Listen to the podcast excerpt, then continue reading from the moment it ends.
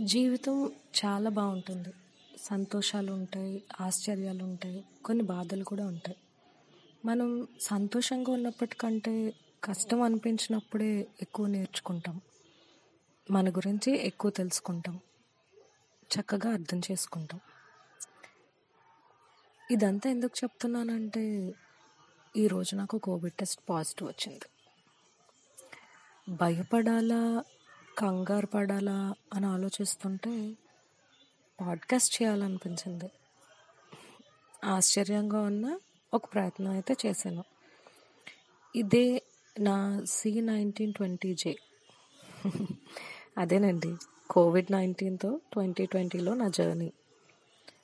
Tune చేసుకోండి. నా రోజులు ఎలా గడిచాయో షేర్ చేస్తాను. డాక్టర్ అడ్వైజెస్ కూడా చెప్తాను. మీ కొన్ని సందేహాలకి సమాధానాలు దొరుకుతాయి అనుకుంటున్నాను.